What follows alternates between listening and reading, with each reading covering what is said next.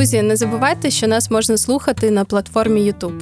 Для цього достатньо надрукувати простими словами в пошуку Ютуба і обов'язково підписатися на нас.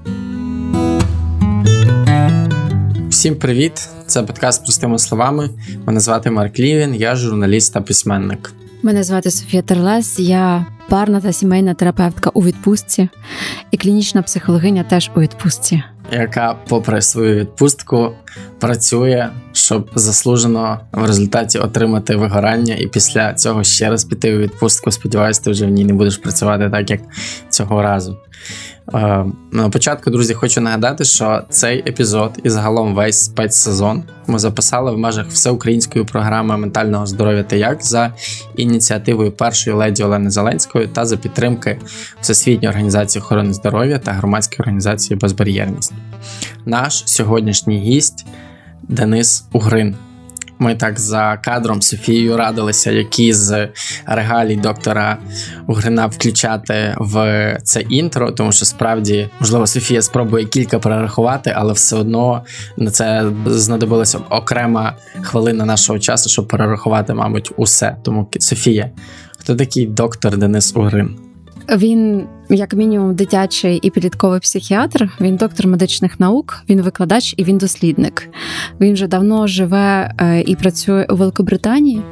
І з того, що я знаю, з того, що я чула від моїх колег, він дуже допомагав багато у навчальних процесах і установленні навчальних процесів саме в Україні для українських терапевтів, психологів і психіатрів. З професором. Я спершу сказав доктором. Він доктор як лікар, і окремий професор з професором Угрином ми поговорили про е, дитячі підліткові е, особливості, про самопошкодження, е, те, що називається англійською мовою self-harm. Ми поговорили про в тому числі систему охорони здоров'я Великобританії і в чому все-таки є переваги системи охорони здоров'я України над е, британською, а вони є. Спойлер, як би це дивно не звучало. І загалом вийшла дуже така динамічна, цікава розмова.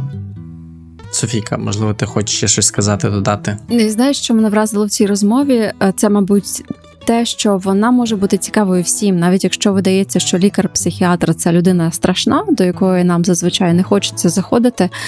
Але в принципі Проблеми з ментальним здоров'ям можуть бути як у наших рідних, так і близьких, у нас самих, у наших сусідів і знайомих, однокласників. І також професор Угрин е, дуже добре розмірковував і розповідав, чому важливо прислухатися до дітей, тому що іноді саме ровесники можуть знати більше про своїх друзів, ніж про своїх дітей знають батьки. І ми поговорили в тому числі про це. І також е, дуже цікаві були питання Марка про те, чи розлади харчової поведінки і алкоголь, чи це не є таким родом самопошкодження. І я вас закликаю насправді послухати цю розмову, бо, окрім того, що теми важкі, в тому числі в цій розмові була легкість. І закінчення цієї розмови є дуже позитивним насправді. Спойлер для підлітків в певний момент життя авторитетом стають їхні однолітки, а не батьки, і батьки незмінно втрачають свої е, позиції е, в авторитеті. Треба розуміти, як відбувається і проходиться цей шлях. По-перше, всі ми були підлітками і можемо пригадати себе як це відбувалося у нас. Можливо, хтось нас слухає і наразі є підлітком і хоче розуміти, що відбувається з ним або з нею, і що з цим всім робити, і як можливо батькам пояснювати е, цей період життя. Ну і батькам, звісно, теж важливо бачити і розуміти, що відбувається з їхніми дітьми, які які вербальні і невербальні сигнали вони вам надсилають, і що з цим всім робити. Друзі, ми закликаємо вас дослухати цей епізод до кінця і обов'язково залишити нам коментарі на платформах YouTube або Apple Подкасти. На Apple Подкастах також можна ставити оцінки. Усе це дуже сильно впливає на видачу нашого подкасту в стрічках користувачів. Ми вболіваємо за те, щоб тема ментального здоров'я в Україні отримувала максимальне охоплення. Дякуємо і запрошуємо вас до прослуховування.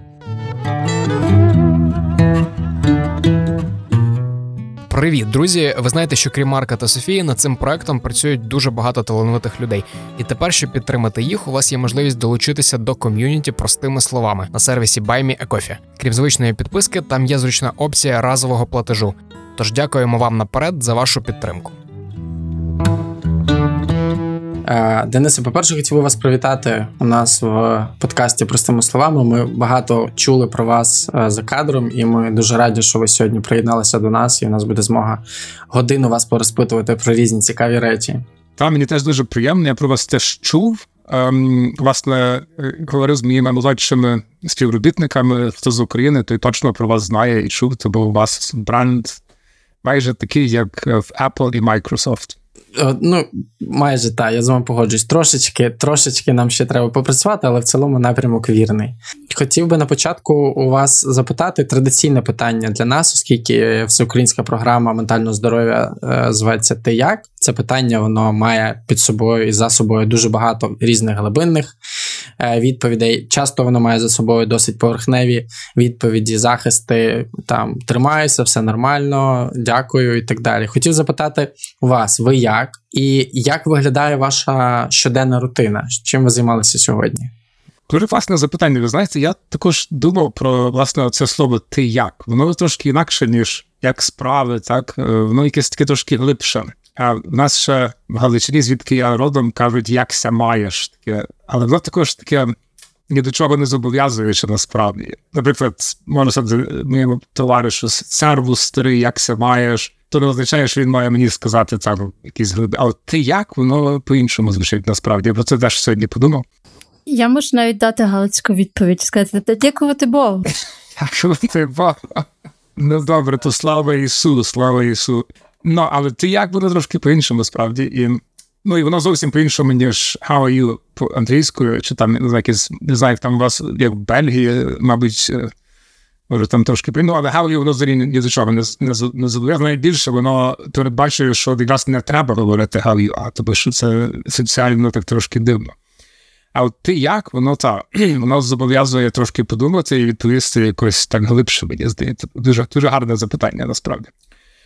Ем, та, ну, сьогодні як я? Сьогодні в мене день почався із ем, того, що е, моя перша зустріч була в 9 годині.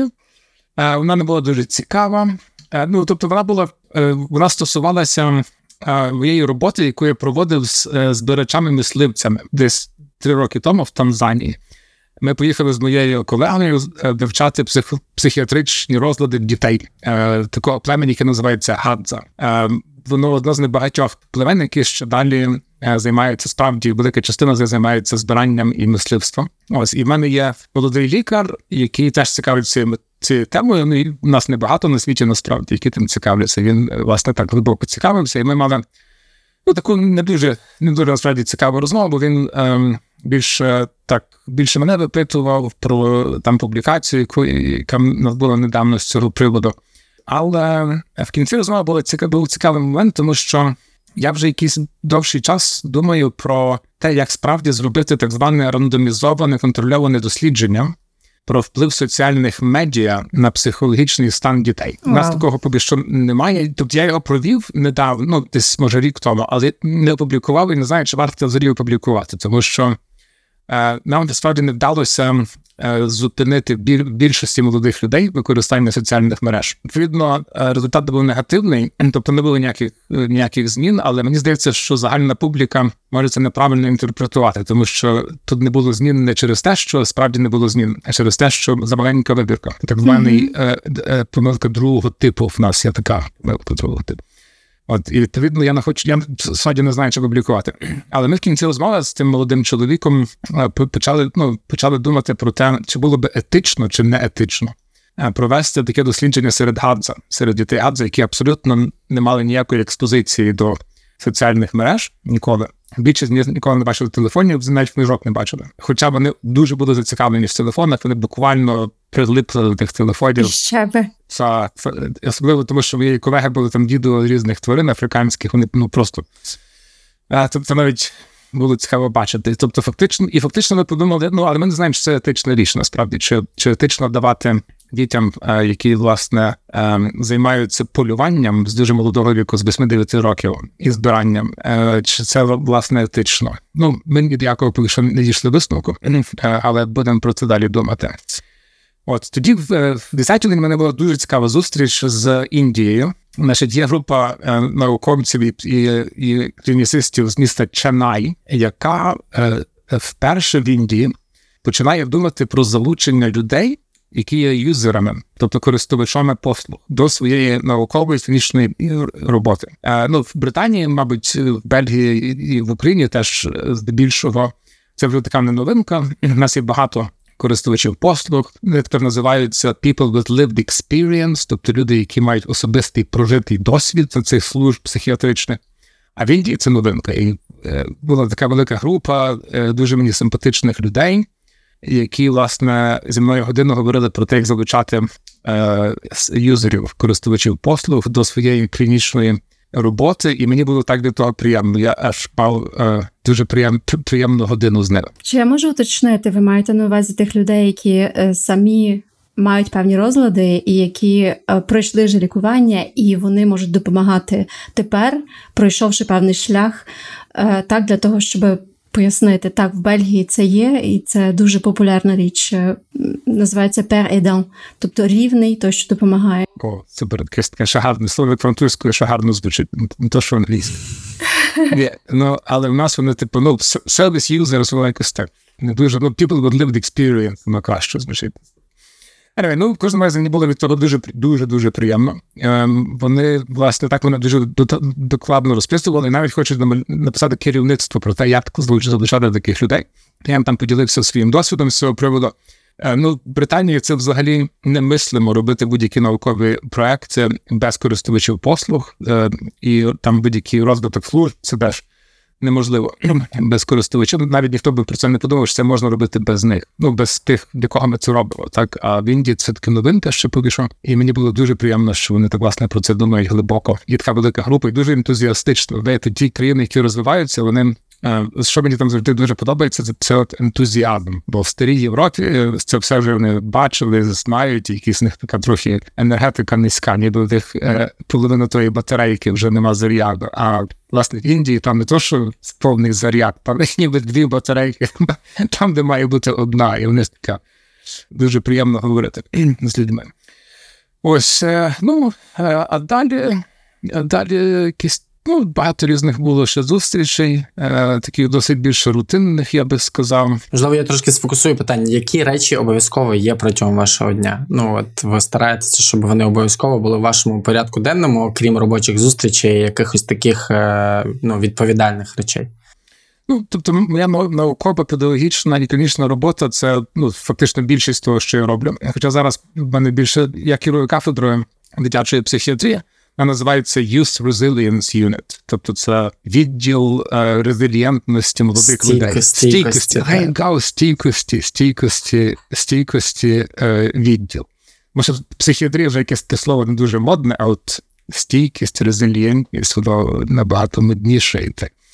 От, от більшість все-таки мене наукової роботи є трохи педагогічної роботи, ну і клінічної. Е, Власне, я займаюся, до речі, зараз досить багато молодими людьми з України.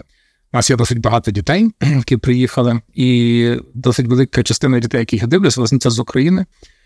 Ем, бо вони зазвичай ем, не мають уявлення про служби психіатричні, психологічні Великобританії, які дуже насправді погані. Такі ж ну вони просто не знають наскільки вони. Тобто вони самі по собі дуже добрі, але щоб до них потрапити, надзвичайно складно. Наприклад, коли я їм говорю, що вам треба чекати там мінімально рік на діагноз діагностику аутизму, вони мені просто не вірять. Думаю, що я жартую, що це таке в Британії не може бути. У нас на першому візиті до психіатра кажуть тобі.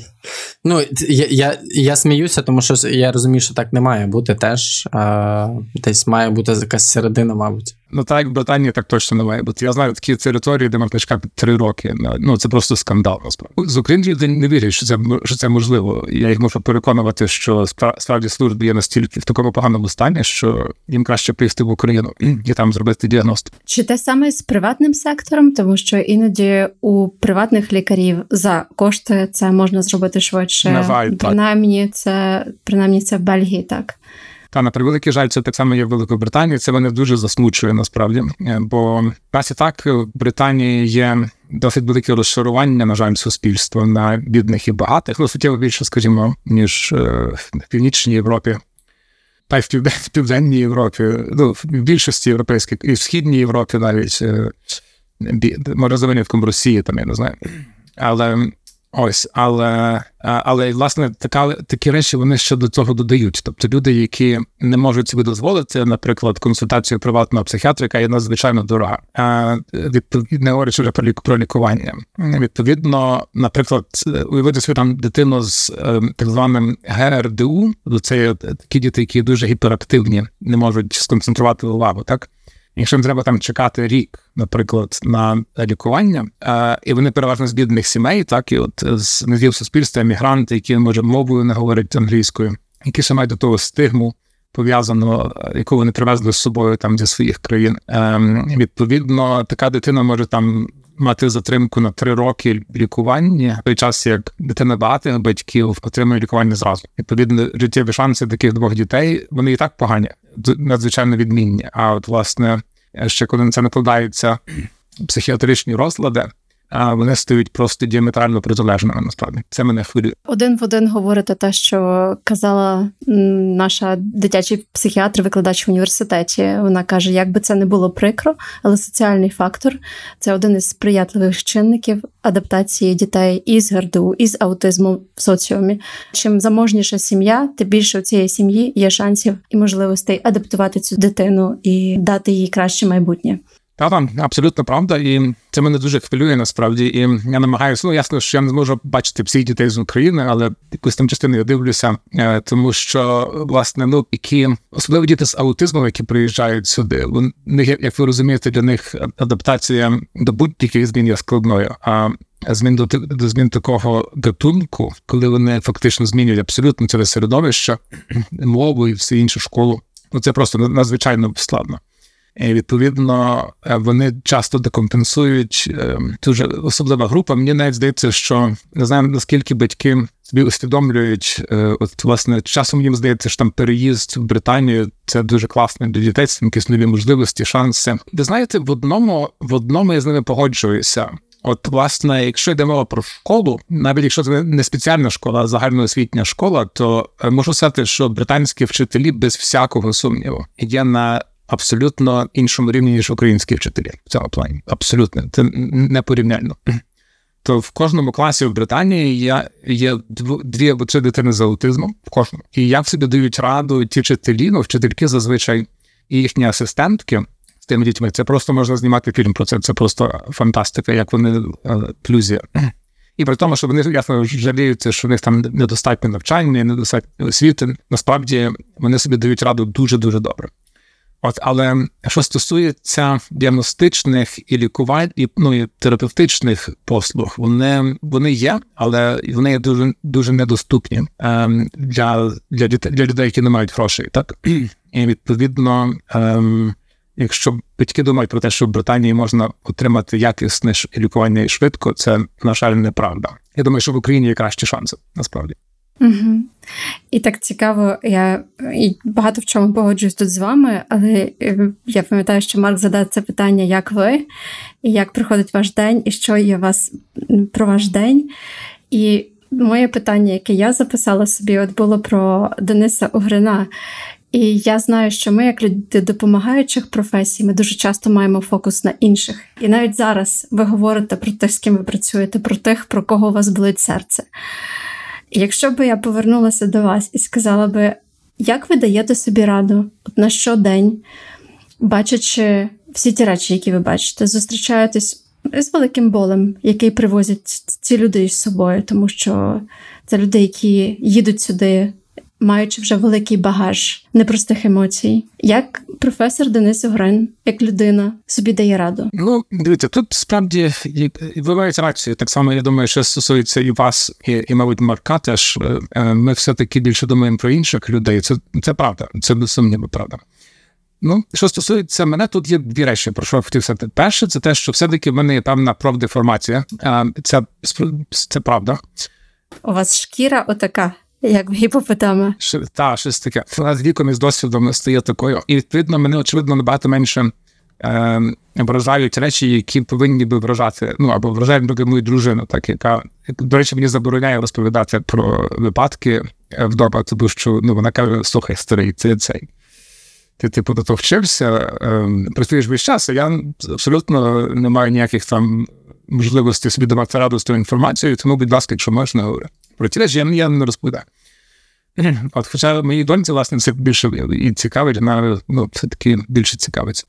Ось, але е, тобто існує, і я, я це якось так гостро побачив. В мене є е, доступ до інформації про всіх дітей, які вбили, які, які зробили самогубство в Англії. Надзвичайно докладна інформація. Там по кожній дитині є буквально томи, ну дуже багато інформації по кожній дитині. Відповідно, в мене є такий молодий е, науковець. Я його відправив е, займатися власне цією базою даних. І я якось не подумав, що це може так молоду, ну, молодого чоловіка вразити глибоко. Е, Він до мене приходить каже: я перепрошую професору Грин, я, я не можу працювати з такою інформацією. Це занадто для мене складно. Типу, гнівайтеся, але я не можу це.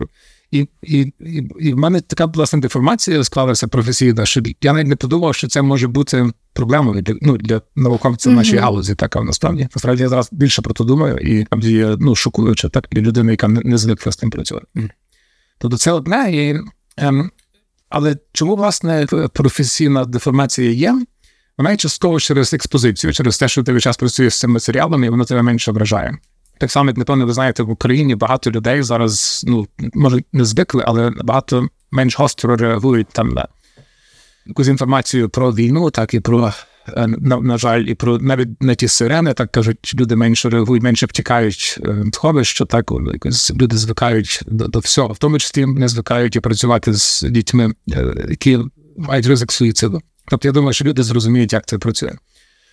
Ем, З іншого боку, в нашій галузі, як і в будь-якій галузі медицини, е, ми все-таки допомагаємо більшості дітей. Вони в них покращується стан. Е, Власне, це треба теж розуміти, що наша галузь вона не є нічим якоюсь гіршою чи іншою, ніж будь-яка інша галузь медицини. І ти маєш дитину, якій погано, дуже погано, яка там померти, а потім вона.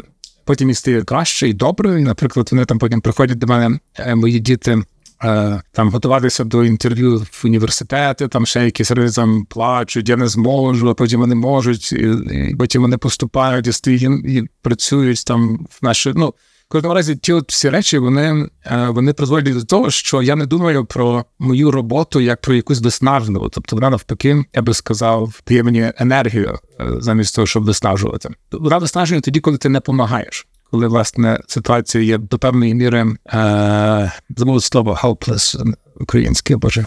Безсилля, коли відчувається безнадійно. Безнадійно, так. безнадійно, так. Але насправді дітей, де є така безнадія, є дуже-дуже мало. Я пам'ятаю буквально ну, на, на пальцях двох рук таких дітей, яких, яких була справді така безнадійна ситуація, там з тисяч дітей. Ти допомагаєш і тобі від того добре, і ти навпаки черпаєш енергію від, від пацієнтів, а не віддаєш.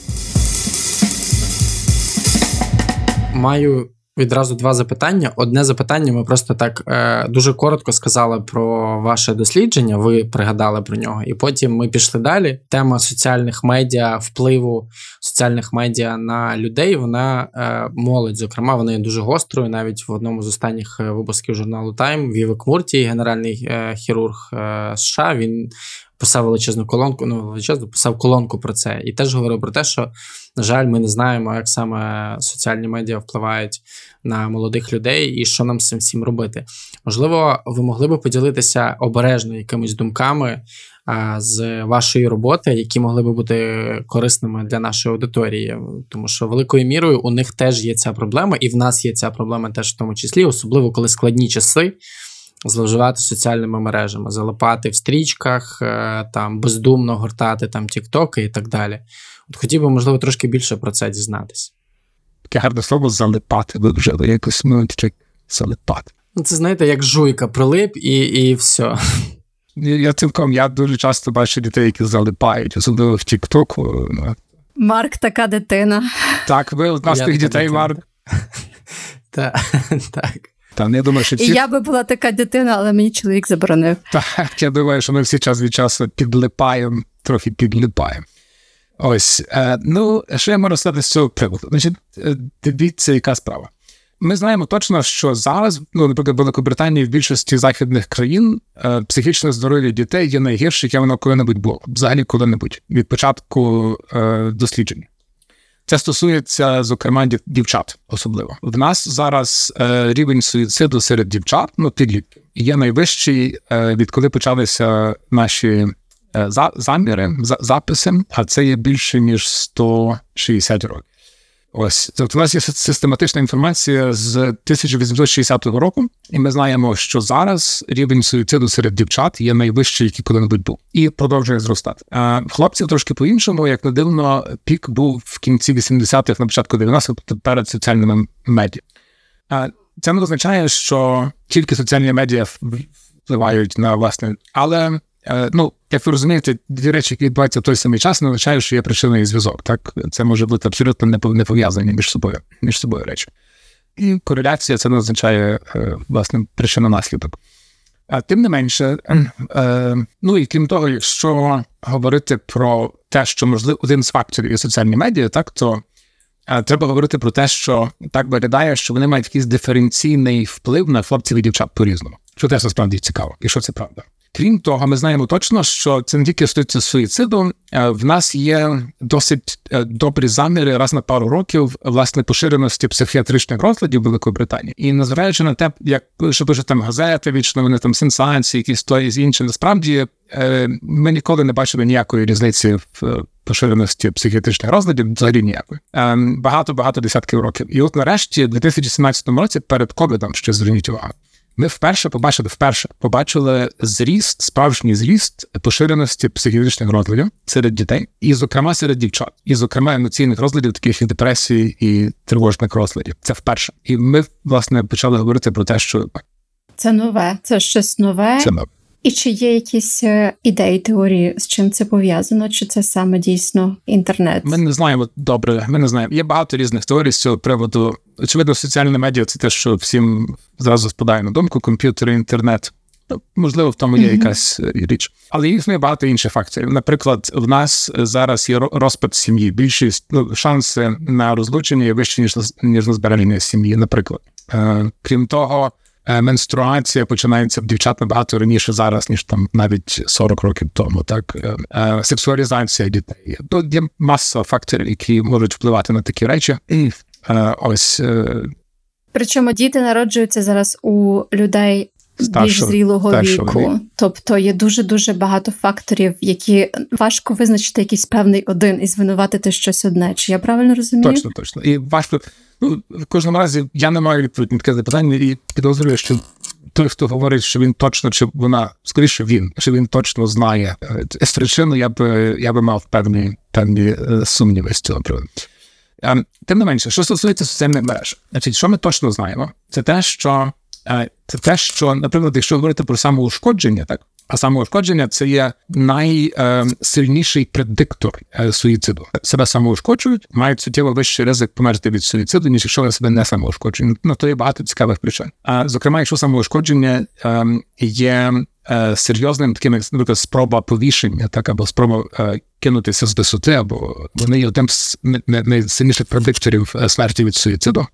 Ось і ми точно знаємо, що діти, які мають експозицію до самоушкодження, наприклад, серед своїх друзів, або серед родичів, або, наприклад, в сім'ї, так, або на соціальних мережах, що немає сумніву про те, що такі діти мають вищий ризик самоушкодження. Тобто вони це бачили, вони це спостерігають. Для них це певним чином, можливо, не норма, але щось таке із світу того, що можливе. Точно, точно, точно. І тут я би хотів поставити уточнююче запитання у вас. е, Якраз воно мене було в переліку.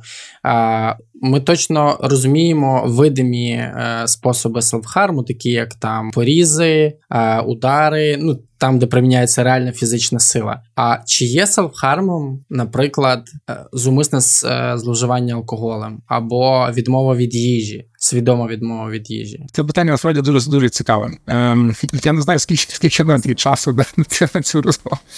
Але я просто скажу ну коротко. Значить, ем, якщо зможу, бо це справді ну це питання дуже дуже дуже актуальне в нашій галузі. Отже, ми, коли ми говоримо ну, в нашій галузі про самоушкодження, ми говоримо про два основні типи. Е, Одне з них називається NSSI, тобто Non-Suicidal Self-Injury, несуїцидальне самоушкодження. Це діти, які зазвичай себе ріжуть, або часом вони себе можуть припікати, або ну, кожного разу е, шкодять свою шкіру самоушкоджують. І при цьому не хочуть себе вбити взагалі. В них є нуль е, е, бажання себе вбити. Це типу одна група. І друга група самоушкодження вона стосується дітей, які себе точно хочуть вбити, які 100% хочуть себе вбити, виживають там через якихось через якісь там обставини, які просто склалися. Це дві великі групи. Одна, власне, це спроба самогубства, а друга е, несуїцидальне самоушкодження. Але насправді самоушкодження може бути, е, ну, є дуже багато різних типів, які є посередині між цими двома великими групами. То діти часом мають е, змішан, змішані уявлення, що вони хочуть жити чи не хочуть жити. Яка частина хоче жити, яка частина хоче вмерти. Е, Тоді вони міняють точку зору через півгодини. Ти питаєшся їх, чи ти хочеш жити зараз, вони зараз хочуть, не хочуть або навпаки. Тобто, фактично, є велика група посередині, де ми не знаємо точно, що там відбувається, і вони самі теж не знають часто. Але в будь-якому разі, ті діти, які себе самоушкоджують і не хочуть себе вбити, вони переважно переслідують за мету покращити свій стан, щоб їх стан покращився. Не щоб він перестав існувати, це їхній стан взагалі, а щоб він покращився. І приблизно три чверті дітей, які себе самоушкоджують без власне цього суїцидального плану, е, заз- зазвичай покращують свій стан психологічний. На то є дуже багато цікавих е, причин. Е, з- Зокрема, в мене є невелика там частина моєї наукової роботи, яка займається власне е, порогом болю в таких дітей. Він- це, це дуже цікава тема. Насправді, якщо говорити про те, про що ви почали говорити, про дітей, які там, наприклад, вживають наркотики е, або ж алкоголь.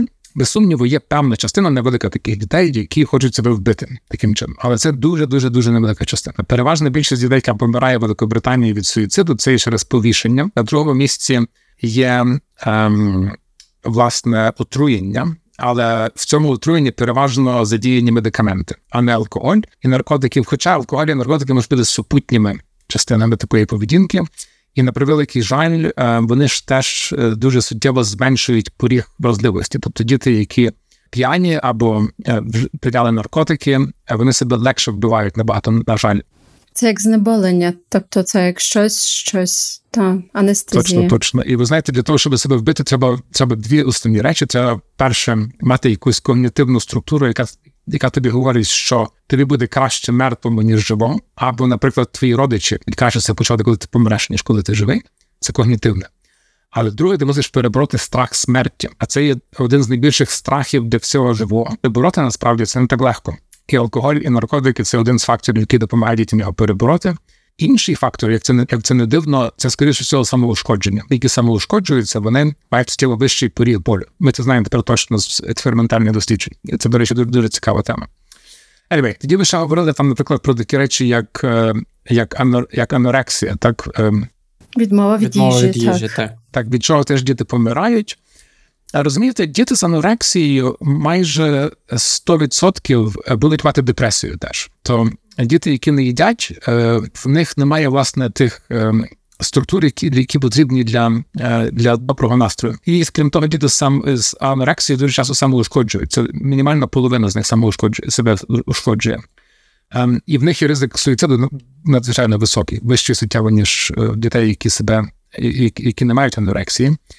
Але мені здається, що абсолютно абсолютно більшість знову більшість дітей з анорексією себе не хоч не, не хоче вбити через анорексію. Е, є певна група, яка себе хоче вбити таким чином, але вона дуже незначна. Ем, і це, до речі, також стосується дітей, які мають, наприклад, діабет, які мають собою інсулін, е, які носять собою інсулін. Так, от ці, ці діти, якщо вони мають певну психо, психопатологію, е, вони теж часом можуть брати передозування цього інсуліну або навпаки його не брати. Ем, і мені здається, що в переважній більшості випадків ем, вони переслідують мету регулювання емоцій, а не, а не смерті. Але очевидно, є винятки, є діти, які себе хочуть таким чином теж вбити. Але це питання насправді дуже цікаве. І власне ті різні підгрупи в цих е, великих групах е, дітей. Вони дуже цікаві і мало досліджені. Е, і я думаю, що це питання не одної дисертації, що в майбутньому. Я власне хотіла додати про те, що одним із, мабуть, ефектів того, що коли людина не їсть, це є теж певне знеболення, тому що людина має стан певної ейфорії. І це теж дозволяє цим дівчаткам фактично уникати страждання. От коли Марк, ти говориш так про алкоголь, коли ти говориш про відмову від їжі, коли ми говоримо про самоушкодження, це є щось, що як ніби е, повертає нас певним чином, повертає нам якісь відчуття Контроль. контролю, але контролю над дає нам трохи позитивних емоцій, так тому що тоді ми, як знаєте, є така ірландська приказка, яку дуже часто е, використовує е, Джордж Фаллер, в якого ми брали інтерв'ю. Всі звертають увагу на пиття, і ніхто не каже про спрагу, чого хочуть ці діти, які йдуть. В самопорізи, які йдуть в алкоголь, наркотики, які не їдять, так? І ми як ніби повертаємося до, до стану дітей. І моє питання було до вас: чи ми можемо взагалі від, відділити дитину від сім'ї? Ну, я з вами цілком годжуся, що е, ну, очевидно, чим менша дитина, тим більша роль батьків. Е, Але в будь-якої дитини, навіть там 17-річної дитини, все одно ми знаємо точно в нашій галузі, що ті втручання, які не включають батьків, зазвичай є набагато менш ефективні, ніж ті, які включають батьків. Власне, сьогодні ще одна моя зустріч була з таким стартапом. Одна з тих дівчат, яка зараз має цей стартап, я в неї приймав її PhD, екзаменатором був її PhD е, в Кембриджі. Ось вона вирішила піти з академічної роботи і власне зробила стартап з своєю такою знайомою. І стартап полягає в тому, що вони розробили ем, таку програму для батьків дітей самоушкодження. Власне, не для дітей, а тільки для батьків. Ось вона вони мені досить докладно розповідали про той, про той свій стартап, мені дуже сподобався. Насправді, ем, я говорив з ними про те, що з вами те, що, на мою думку, е, власне, робота з батьками є дуже важлива. Причому ще особливо важливо є працювати з батьками в групах. Коли проводимо, ми коли проводимо групу з батьками, то завжди ми беремо від них фідбек, тобто зворотній зв'язок. І завжди номер один, що їм подобається в будь-якій групі, це є підтримка інших батьків. То вони кажуть, це вау, що ти не одна, ти не один. Всі інші батьки мають такі самі проблеми, вони себе підтримують. А ще якщо добрий фасилітатор, хтось там говорить, наприклад, в мене така то проблема, а ти кажеш до групи. Чи може ще в когось є така проблема? Я кажу, і в мене така, і в мене така. І ти, ти почуваєшся, що ти вау, ти нарешті все тебе приймають. Тому я дуже годжуся, що з батьками обов'язково треба працювати. І е, що можливо в групах, це, це, це навіть краще. І є такі, очевидно, є такі, в залежності від патології, ясно, але мабуть, теж погодитися, що там є певні типи патологій, при яких все-таки робота з дитиною дуже важливою, але є такі патології, зокрема, наприклад, як анорексія, де е, ну, з батьками треба працювати, бо фактично для таких дітей ну, ліки це, це їжа, так і треба батьків навчити, як фактично годувати таку дитину. Привіт, друзі! Ви знаєте, що крім Марка та Софії, над цим проектом працюють багато талановитих людей.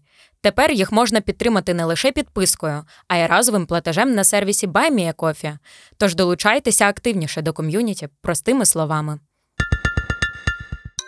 Я маю ще таке питання, теж е, дуже цікаве спостереження, і воно пов'язане не тільки з використанням соцмереж, тому що ми забули додати, мабуть, соцмережі або комп'ютерні ігри у перелік тих речей, які покращують емоційний стан дитини, і куди дитина може прекрасно піти із зовнішнього світу, особливо для підлітків, які настільки. Новий, незрозумілий, де якісь обов'язки з'являються, де люди ходять з похмурими обличчями навколо. І це досить досить непогане місце. І те, про що мені розповідають теж мами таких дітей, що, наприклад, діти вибирають комп'ютерні ігри понад усе. І також що для деяких сімей це проблема, для деяких сімей це не проблема. І взагалі, як зрозуміти, що це проблема? Іноді батькам їм не вистачає просто когось, хто скаже, коли пора бити у всі дзвони, і коли дійсно важливо звертатися або до спеціаліста самим з дітьми, чи щось робити. Ну, якраз відповідь на це запитання є досить простою. Прекрасно. Ми так любимо прості відповіді. Взагалі, що стосується психіатрії, то НТ, як ми думаємо, де лежить межа між нормою і патологією, є дуже проста. Якщо дитина функціонує е, нормально, то ми вважаємо, що це не є наша галузь. То якщо є, якщо немає дисфункцій, це означає, що для нас е, нема що робити, як як психіатрам, інакше всі всі будуть наші пацієнти, всі мають якісь симптоми. Точно. І діти, діти, діти мають функції в чотирьох основних доменах. Перше це є сім'я, а це є школа, третє це є друзі, і четверте це є позашкільні активності, які робить дитина. І якщо вона має, е, якщо не функціонує нормально в цих, цих чотирьох доменах, то ми до, ми до таких дітей не пхаємося.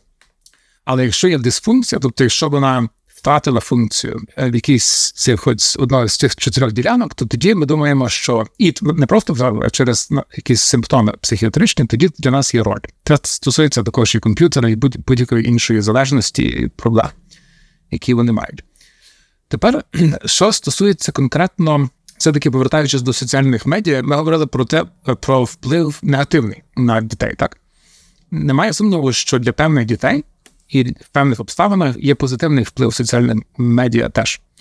Ем, в нас є в моїй галузі є така фраза, як синдром Вертера або стан Вертера. Е, Він полягає в тому, що коли, коли люди дізнаються, наприклад, про суїцид або про якісь е, психо, психіатричні проблеми е, в тих людей, які для них щось важать, відповідно, ну, ризик збільшується. Там, коли померла Мерлін Мудро, наприклад, це синдром Вертера, більше самоушкоджень.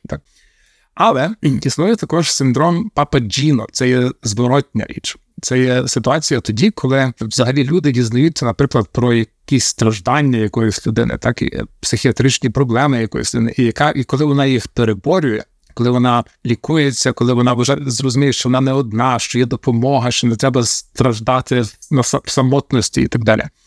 Це навпаки має позитивний вплив. Е, Зараз, власне, є така цікава програма в Австрії. Мій дуже близький товариш керує дитячою психіатрією кафедрою в Відні. І один з його молодих е, фахівців е, власне подався, е, подав такий дуже цікавий проект на підставі книг про Гаррі Поттера, де фактично я якось так ніколи не задумувався про ті, ті книги. Але там справді е, є досить багато таких елементів, коли він переборює там певні якісь проблеми. е, І власне всі ті книги вони не стосуються власне того, як, як переборювати. І власне він вважає, що можна зробити таку програму для дітей на основі книг про Гаррі Поттера, яких читають всі хлопці навіть. Нас тут не читали книжок перед Гаррі Поттером взагалі. Е, Тому ми дуже любимо Гаррі Поттера. Там є досить багато таких меседжів, і е, він пропонує таку програму шкільну, щоб збільшити папеджинний ефект про те, як, по-перше, усвідомлювати, що в тебе є е, певні проблеми, певні, е, певні психіатричні чи психологічні проблеми, і тоді як їх перебороти, як правильно шукати допомогу і так далі. І я дуже буду рекомендувати власне цю програму до фінансування е, австрійським урядом. Сподіваюся, що вони зі мною погодяться як, як з рев'юером. Мені здається, що вона має дуже дуже багато цікавих е, цікавого майбутнього. Важливо те, про що ви говорите зараз, і ця програма, от в рамках якої ми записуємо цей епізод, ти як так, вона ніби спрямована на пропагування е, власне того, як дбати про ментальне здоров'я, як звертати увагу на те, що я переживаю. Але мені видається, що чого в Україні в нас бракує. У нас дуже дуже бракує публічних людей, які вільно скажуть: Я ходжу до психолога. Ми з моєю сім'єю. Ми були, наприклад, там в терапевта. Моя дитина була психолога. Із всіх, кого ми інтерв'ювали, інтерв'ювали, інтерв'юювали. Я не знаю, як це правильно. Мабуть, ніхто цього, крім нас, з Марком не говорить про те, що ну, я маю супервізії, і я зараз записалася теж до терапевта, в тому числі тому, що я не вважаю, що це щось погане, і мені здається, взагалі, що це розкіш. Це, це дуже круто. І дуже-дуже важко мати цей синдром Пепаджіно, якщо немає так, так як, наприклад, Леді Гага е, у інтерв'ю Брене Браун розповіла про свій біполярний розлад, про те, через що вона пройшла. Вона описувала деталі, в яких себе впізнає дуже багато людей або впізнають своїх близьких. У нас цього немає. Та я цілком з вами годжуся. Це дуже важлива річ насправді. Чому, це важливо? Це важливо, тому що це зменшує стигму. Так, якщо, якщо діти бачать, зокрема діти своїх героїв, там кумирів, які говорять про свої особисті психологічні чи, психіатричні проблеми, як вони їх переборюють, ем, то це без сумніву дає їм силу. І без сумніву, що в Британії ну, стима є надзвичайно низькою зараз, але не серед всіх.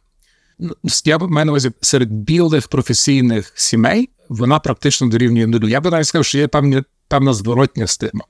Я коли починав свою практику 20 е, з лишнім років тому в Британії, то е, до мене приходили до мене приходили пацієнти і казали: Скажи, будь ласка, що з нашою дитиною все окей, то немає проблем. І коли ти їм казав, що щось не окей, то вони тоді почали думати: ну, чи це правда, там це English, а, а що?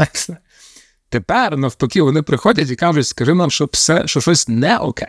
І коли ти їм кажеш, що все окей, вони, вони думають, що ти поганий лікар, тому що ти щось не, не, цей, не, Не не, недообстежив, не зрозумів і так далі. І вони шукають іншого тоді лікаря. І це буквально от за, мій, за мою професійну кар'єру це перед моїми очима відбулося.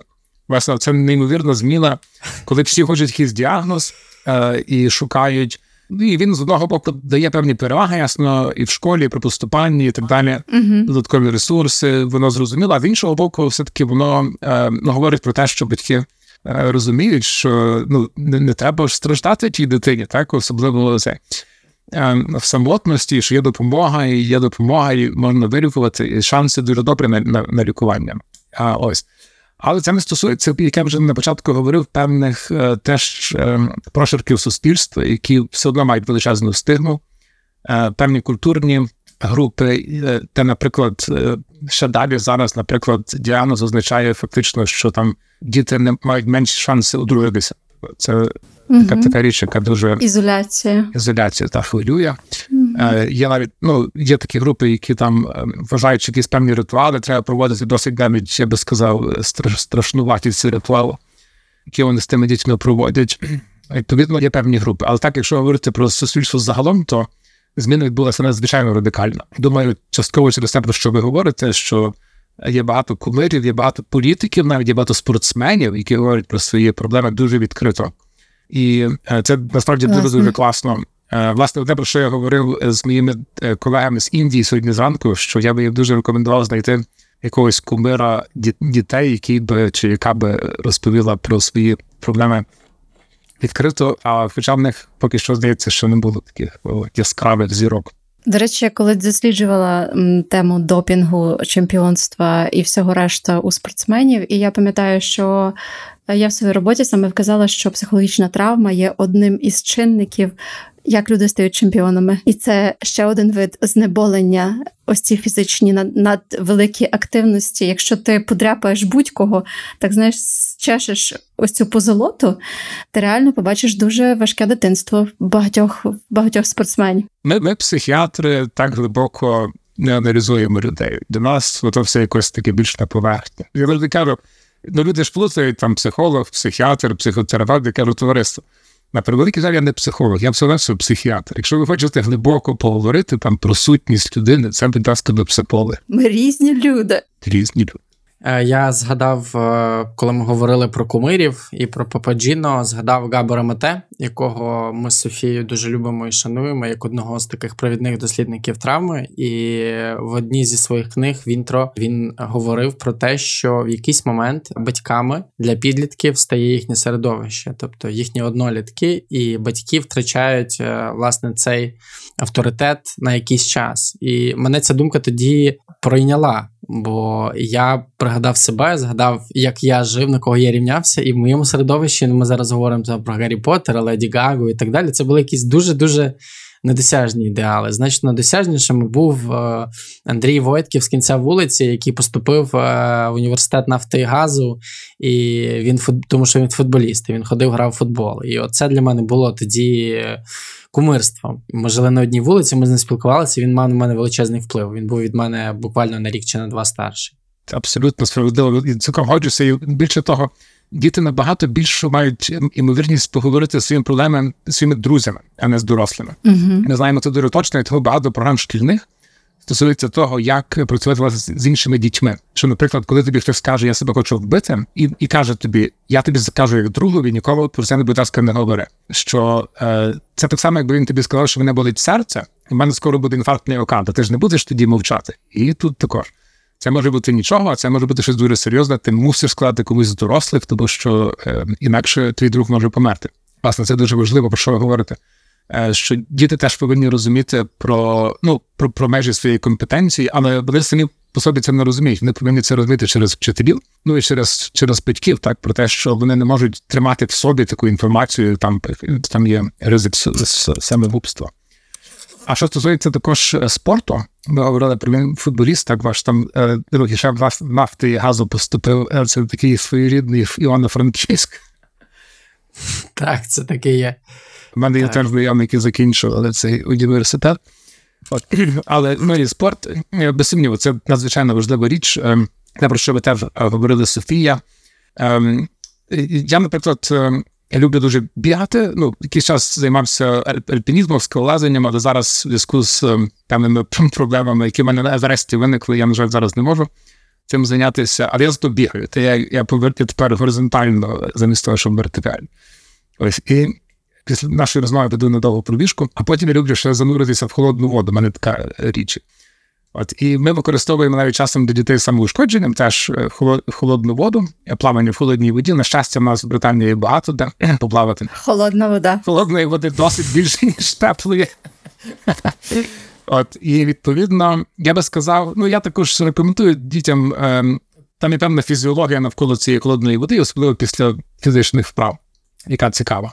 Бо вона стимулює так званий ем, нервус вагус, блукаючий нерв, який відповідає там за таку парасимпатичну частину нервової системи, яка заспокоює. Е, Тобто вона спершу буджує, така, а потім е, заспокоює.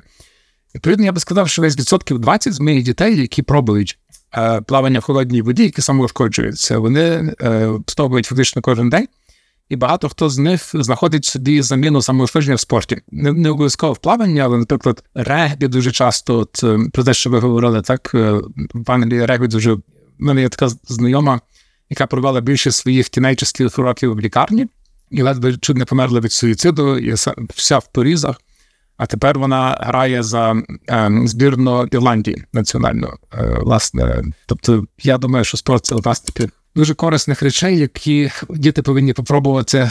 Е, і е, діти, які з якими ми працюємо, вони мають дуже насправді обмежений і скучний світ. Намагаємося трошки розширити цей світ, щоб вони пробували якісь речі, е, інші, ну не комп'ютер, там якісь інші речі. І часом вони для себе знаходять якусь якусь таку нішу. І це дуже важливо, що ви говорите. Просто знаєш, подивована, наскільки це цікава, цікавий варіант. Це просто заміна. Фактично, це заміна одних вражень, які є поганими, які шкодять людині, і які мають довготривалий поганий ефект, тому що ви сказали, що це може ніби е, людину так людина починає більше толерувати ідею самогубства, якщо щось.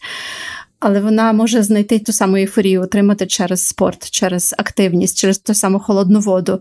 І методи, метода Вімхофа, е, якщо ви говорите англійською, наші слухачі, просто загляніть Вімхоф, це голландець, який купається в крижаній воді і навіть пропонує спеціальну, спеціальне дихання. До цього це є науково випробувані методи, щоб покращити свій психологічний стан, в тому числі. В разу мені він покращує мій стан. Ось власне. Але а, Анна Лемпке, е, дослідниця допаміну, е, вона десь в Америці викладає. Я боюся сплутати всі ці модні університети.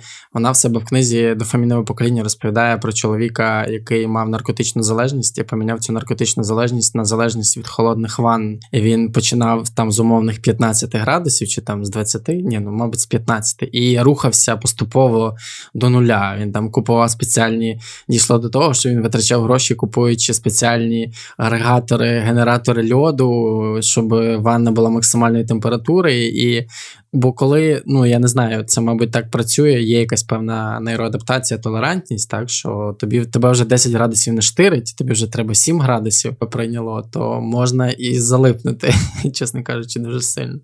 Ну, можливо, я, чесно кажучи, не мав таких е, випадків, але напевно вони, напевно, вони можливі. Залипнути можна у все.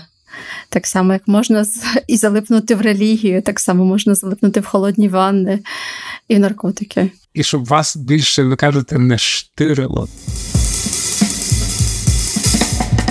Я, мабуть, на сам кінець хотів би запитати трошки повернутися до наших реалій. Ми знаємо, що зараз е, ну, ми розуміємо і відчуваємо це на собі, те, що Україна переживає сильний, часто травматичний досвід.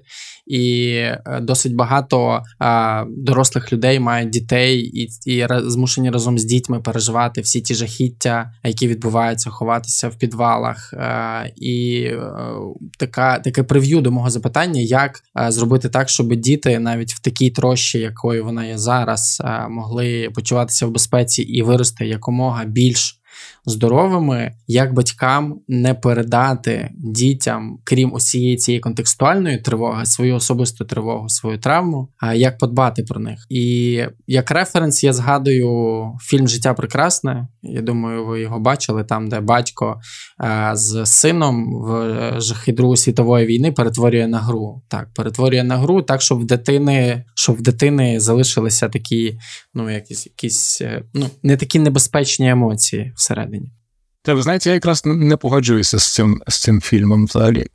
Абсолютно. Він так теоретично здається дуже класним. Насправді я маю до нього певні запитання. Що ми знаємо з наукової точки зору, е, є корисно і не корисно. Ми знаємо точно, що треба говорити правду дітям. То я знаю, що є велика спокуса говорити неправду ем, або якусь напівправду, так, але ми намагаємося завжди говорити правду. Ну, ясно, що в межах розуміння дитини і в межах розумного. Це, це не означає, що треба говорити цілий час правду, так і У всіх деталях. цих деталях. Коли вона не просить, коли вона каже, вистачить, що вистачить мені. Та, ми, ми абсолютно не хочемо це робити. Але коли діти питаються, наприклад, чи бабуся померла в Маріуполі, то треба відповісти так, вона померла в Маріуполі, а не придумувати, що десь там е, в якійсь фільмі там чи е, спить, чи щось. Це перше. Друге, що можна зро- зробити практично батькам? Значить, перше, це е, я бачив. е, Серед українських родин, з якими ми якось перед тим мало спілкувалися, тепер бачу їх частіше набагато. Є такі дві якісь цікаві групи. Одна група, яка вважає, що про травму не треба взагалі говорити, тому що це буде травмувати дитину, то це нібито і справедливо. Ти дивишся, от дитині там стає погано, починає плакати. Кому це цікаво бачити. А друга група, яка навпаки вважає, що треба змушувати дитину говорити, тому що це психологічно добре. І ми знаємо точно, що ні одне, ні друге не є, не, не є науково обґрунтовані речі. То ми знаємо точно, що е, треба зробити таку атмосферу для дитини, де вона би могла вільно говорити тоді, коли вона хоче про це говорити, про цю травму. Я вам скажу, що е, з мого досвіду най- найчастіше це відбувається, коли ти їдеш в машині з дитиною, і вона сидить поруч тебе. Або Немає куди вибігти, та не то, що вона піде дивитися, а вона на вас не мусить дивитися, що вона собі просто сидить збоку, і ви дивитеся обидвоє вперед. І тому я дуже люблю возити з медсестрами своїх пацієнтів. Машина нас є машина для клінічної команди. І коли ми, коли ми їдемо, е, це якась така дуже е, класна ситуація, коли вони собі можуть говорити про свої речі набагато вільніше. І коли ді- діти говорять про те, що відбулося, я би дуже радив батькам е, знайти час їх послухати, просто послухати уважно, так і, ем, і дати їм зрозуміти, що це цілком нормально говорити про те, що відбулося, що немає ненормальних реакцій на стрес і на війну. Немає всі реакції, які має дитина, вони абсолютно нормальні. Дуже важливо їм пояснити, що вони не сходять з розуму, що ними нічого страшного не стається, і що вони мають там флешбеки, повторне переживання, якісь кошмари вночі. Що це є абсолютно нормальні я бачу, у вас у вас є у вас є ще, ще одна молода людина, яка хоче з вами бавитися, а ви не маєте часу сусіда. Я потім піду, відпрацюю. Мусите потім знайти quality time з дитиною. Так, я власне говорю про те, що коли діти хочуть говорити, треба вислухати уважно ем, і дати їм зрозуміти, що все, що з ними відбувається, це цілком природньо. Е, вони- нічого страшного з ними не відбувається. І що якщо у вас них є дисфункція через ті проблеми, про які вони е, вам розповідають, що є можливість їм допомогти теж. Ем, тоді наступна річ, яка є дуже важлива, це те, що повинні розуміти про важливість рутини розпорядку дня. Е, Я дуже часто бачу діт- батьків, які думають, що через те, що діти травмовані, їм треба якийсь там супер exc-, як то excitement, типу збудження, там якісь Розваги, розваги якісь, е, додаткові. Там. Бавити їх треба. Угу. Треба десь там бавити, їм треба обов'язково на якісь там супер дорогі ці канікули їздити, ще щось такого. Насправді, е, зворотні справедливо. Т- Дітям є найбільш комфортно, особливо під час війни, особливо під час травми, коли в них є передбачуваність, коли в них є розпорядок дня і рутина. Особливо це стосується нічних рутин. А українські сім'ї є особливо в цьому плані погані. Недисципліновані ми є. Та діти в нас не сплять до першої ранку. От в мене є друг, має внука. Він спокійно собі там сидить з ними до 12-ї ночі, до першої. Ну, для, для британської сім'ї це взагалі неймовірно, але там всі о 8 вечора вже всі сплять ті діти, а батьки собі п'ють вино потім. Для моєї французької сім'ї це те саме. Дитина, восьма година відбій, Так. дорослий час Правильно. і ніяких. Так, тому так. Ну, але нехай вже, ну навіть якщо сам сім'ї вважають, що треба там до 11-ї, щоб діти не спали. Все одно я би радив їм мати е, певний розпорядок дня, і якщо це, наприклад, вирішують батьки, що там в 11 годині має спати дитина, що ну трохи дивно, але нехай навіть так. Тоді це повинно бути не 12 і не перша година, так, а власне 11. І перед тим я би дуже радив мати, певний розпорядок дня, який діти розуміють, особливо перед сном. Так що там батько не приходить з роботи в 10 і починає активно бавитися з дитиною, тому що він її не бачив цілий день, так? Відповідно, з збудженням не може будемо заснути до другої ночі. А може треба знайти якийсь інший там спосіб, або книжку почитати, не обов'язково там грати в футбол, чи там що вони роблять е, з тими дітьми по в 11 ночі. Так, але навпаки, от якісь от рутина, так, це, наприклад, вечеря, після вечері там, знаю, ванна, після ванни книжка, якась читання, потім там молитва, і що діти вірять в Бога, чи там батьки вірять в Бога, і потім ще щось там. А, а коли грати комп'ютерні ігри? Коли грати комп'ютерні ігри? Ну, до вечері. Питає вас дитина Марк, який 35 років.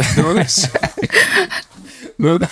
ну, до вечері. Хоч, Ну, ну, але з іншого, знаєте, от я коли не можу заснути, е, я теж ну, намагаюся не дивитися, я не маю часу дивитися ті всі речі, але, наприклад, в мене є такий спосіб, який я недавно виявив е, для себе, який для мене теж працює, що е, я якийсь час працював в арабських країнах е, академічним директором, і трохи навчився арабської мови. І потім я перейшов на іншу роботу і вже не маю контактів з арабським світом.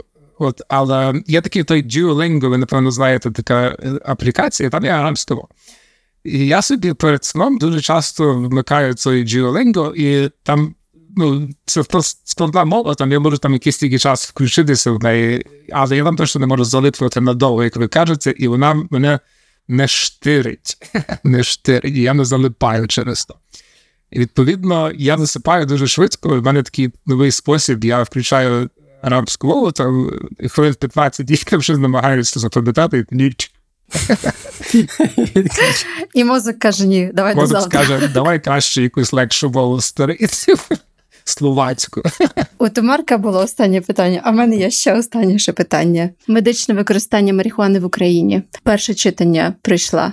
Зрада чи перемога? Для мене це без всякого сумніву перемога. Мені просто дивно, як це можна. Ну знаєте, є люди, які страждають об'єктивно. Е, Там діти, які мають там певні епілептичні стани, є там ем, цей латеральний склероз, там ну, є маса больових, е, ну які дійсно страждають. І, і, і хронічні там різні болі. І ну, мені просто дивно, е, чому, наприклад, ну мені здається, що якщо є якийсь сенс життя, то це є зменшення страждання, так ну в навколишньому середовищі. І чому хтось хоче його не зменшувати, а навпаки продовжувати, мені, чесно кажучи, не зрозуміло. Але ви знаєте, мене дуже вразило. е, Я закінчив все-таки медицину у Львові в 90-х роках ще. І мені, мені завжди було дивно, що от коли йде мова про кінець життя, кінець життя, так то часто е, лікарі, наприклад, не, використовували достатнього знеболення, е, ну, морфіну так, чи якихось опіатів. Е, мені здавалося, що це якась така дикість. Ну чому збільшувати Навпаки, здавалось би, людина не розвине залежності. Якщо розвине, то нічого страшного, тому що це і так кінець життя. Так це кінець життя? І то мені здається, от власне ця гідність і знеболення, такі дві основні речі е, з кінця життя, вони якось зовсім не використовувалися або не- в тій мірі. Мені якось здається, що можливо ця от ідея, що, що канабідіол, який в основі цих медикаментів, що він якось, можливо, це якось з тої традиції культурної, так, де якось треба продовжувати страждання з якихось причин. Ну, важко якось мені зрозу- зрозуміти, зрозуміти, як це відбувається, але я, я на загал за зменшення страждання, і якщо для цього треба легалізувати е, якісь там елементи. медичний канабіс, так. Угу. У мене є для вас відповідь. Вона родом теж з Західної України. Я можу вам її озвучити. Бог терпів і нам велів. О, є! Точно, точно, точно, точно. Вау, я про це ніколи не думав. Це напевно ви маєте рацію, е, Марко, що Бог терпів. У мене був такий викладач, е, який казав, що використовувати знеболюючи, коли у вас болить голова, це розпуста. У нас був пан Роман, він теж багато говорив про розпусти. Якщо ви знаєте, є такий е, комік-мем е, з Тіктока, хлопець, який, використовуючи маску WhatsApp, вдає себе літнього чоловіка набожного. Це дуже смішно. Я, я, я згоден. я думаю, що маєте цілковиту рацію. Це все-таки, мабуть, походить від того, тої ідеї, що страждання це добре, і- а в наступному житті все буде краще, якщо ти постраждаєш. Це як він, власне, пан Роман нам розповідав цю історію, що з нього там він приїздив кудись в табір, е, і з нього там глузували, тому що він мріяв стати папою римським, а і мріяв там е, підносити якісь там речі. Я просто не, не ну я не з я протестант, тому у нас немає всіх цих е, традицій. І він казав, що з нього глузували. Дуже сильно, а він собі подумки думав: ну нічого, потім ми з вами зустрінемося на небі, і я пристану перед вами весь такий модний, і тоді, тоді подивимося, хто буде. Дай йому Боже здоров'я, як кажуть, побачимо, побачимо. Вже не так довго лишилось. Ну, у мене основні запитання, які я хотів поставити, я поставив. Софійка, чи, чи є в тебе ще якісь запитання?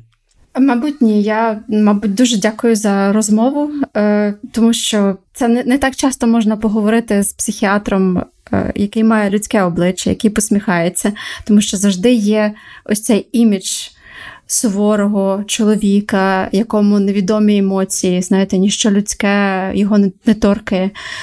Але ми знаємо з досліджень, що лікування будь-яке прописане працює набагато краще, якщо у пацієнта і психіатра хороший контакт. Тому я розумію, чому вашим пацієнтам ведеться добре. І мені дуже сподобалось те, що ви сказали про зменшення страждань. Бо насправді це, мабуть, наша роль певним чином тих людей, які дбають про психічне здоров'я. Це щоб людям жилося краще, щоб це життя вони прожили з гідністю і були щасливі. Так, пробачте, що я без зеленої лампи з вами говорю, якби це пасувало до, до психіатра. Друзі, якщо ви дослухали до цього моменту, обов'язково напишіть нам е, коментар, враження на Ютубі або на платформі Apple Podcast. Е, ми вам дуже вдячні за ваш час, Денис, і обов'язково вам передамо через е, колег е, враження нашої аудиторії від розмови з вами. Дякуємо вам за цей час. Дякую за ваші запитання. Такі, такі дуже цікаві, насправді. Е, Ви не знаю, чи кожному разі мені часто доводиться говорити з людьми, е, ну, не фахівцями в цій галузі, так і мені здається, що ви підготувалися надзвичайно добре, особливо е, це стосується вас, Марко, тому що ви ж не фахівець, ви кажете, в цій галузі. Ну, Софія, ясно, фахівець. Просто я, я до цього інтерв'ю 6 років готувався, тому можу, можна сказати. Та і перші п'ять років були найскладніші, а потім вже простіше. Так, я просто з тих людей, які, як казала Софія, є користувачами послуг, про яких ви теж розповідали, і тому я можу допомагати людям, які е, ще не є або знаходяться в процесі. Тому ще раз вам дякую. Сподіваємося ще почути вас у нас в гостях. Дякуємо вам. Всього вам не найкращого. Цьому пай.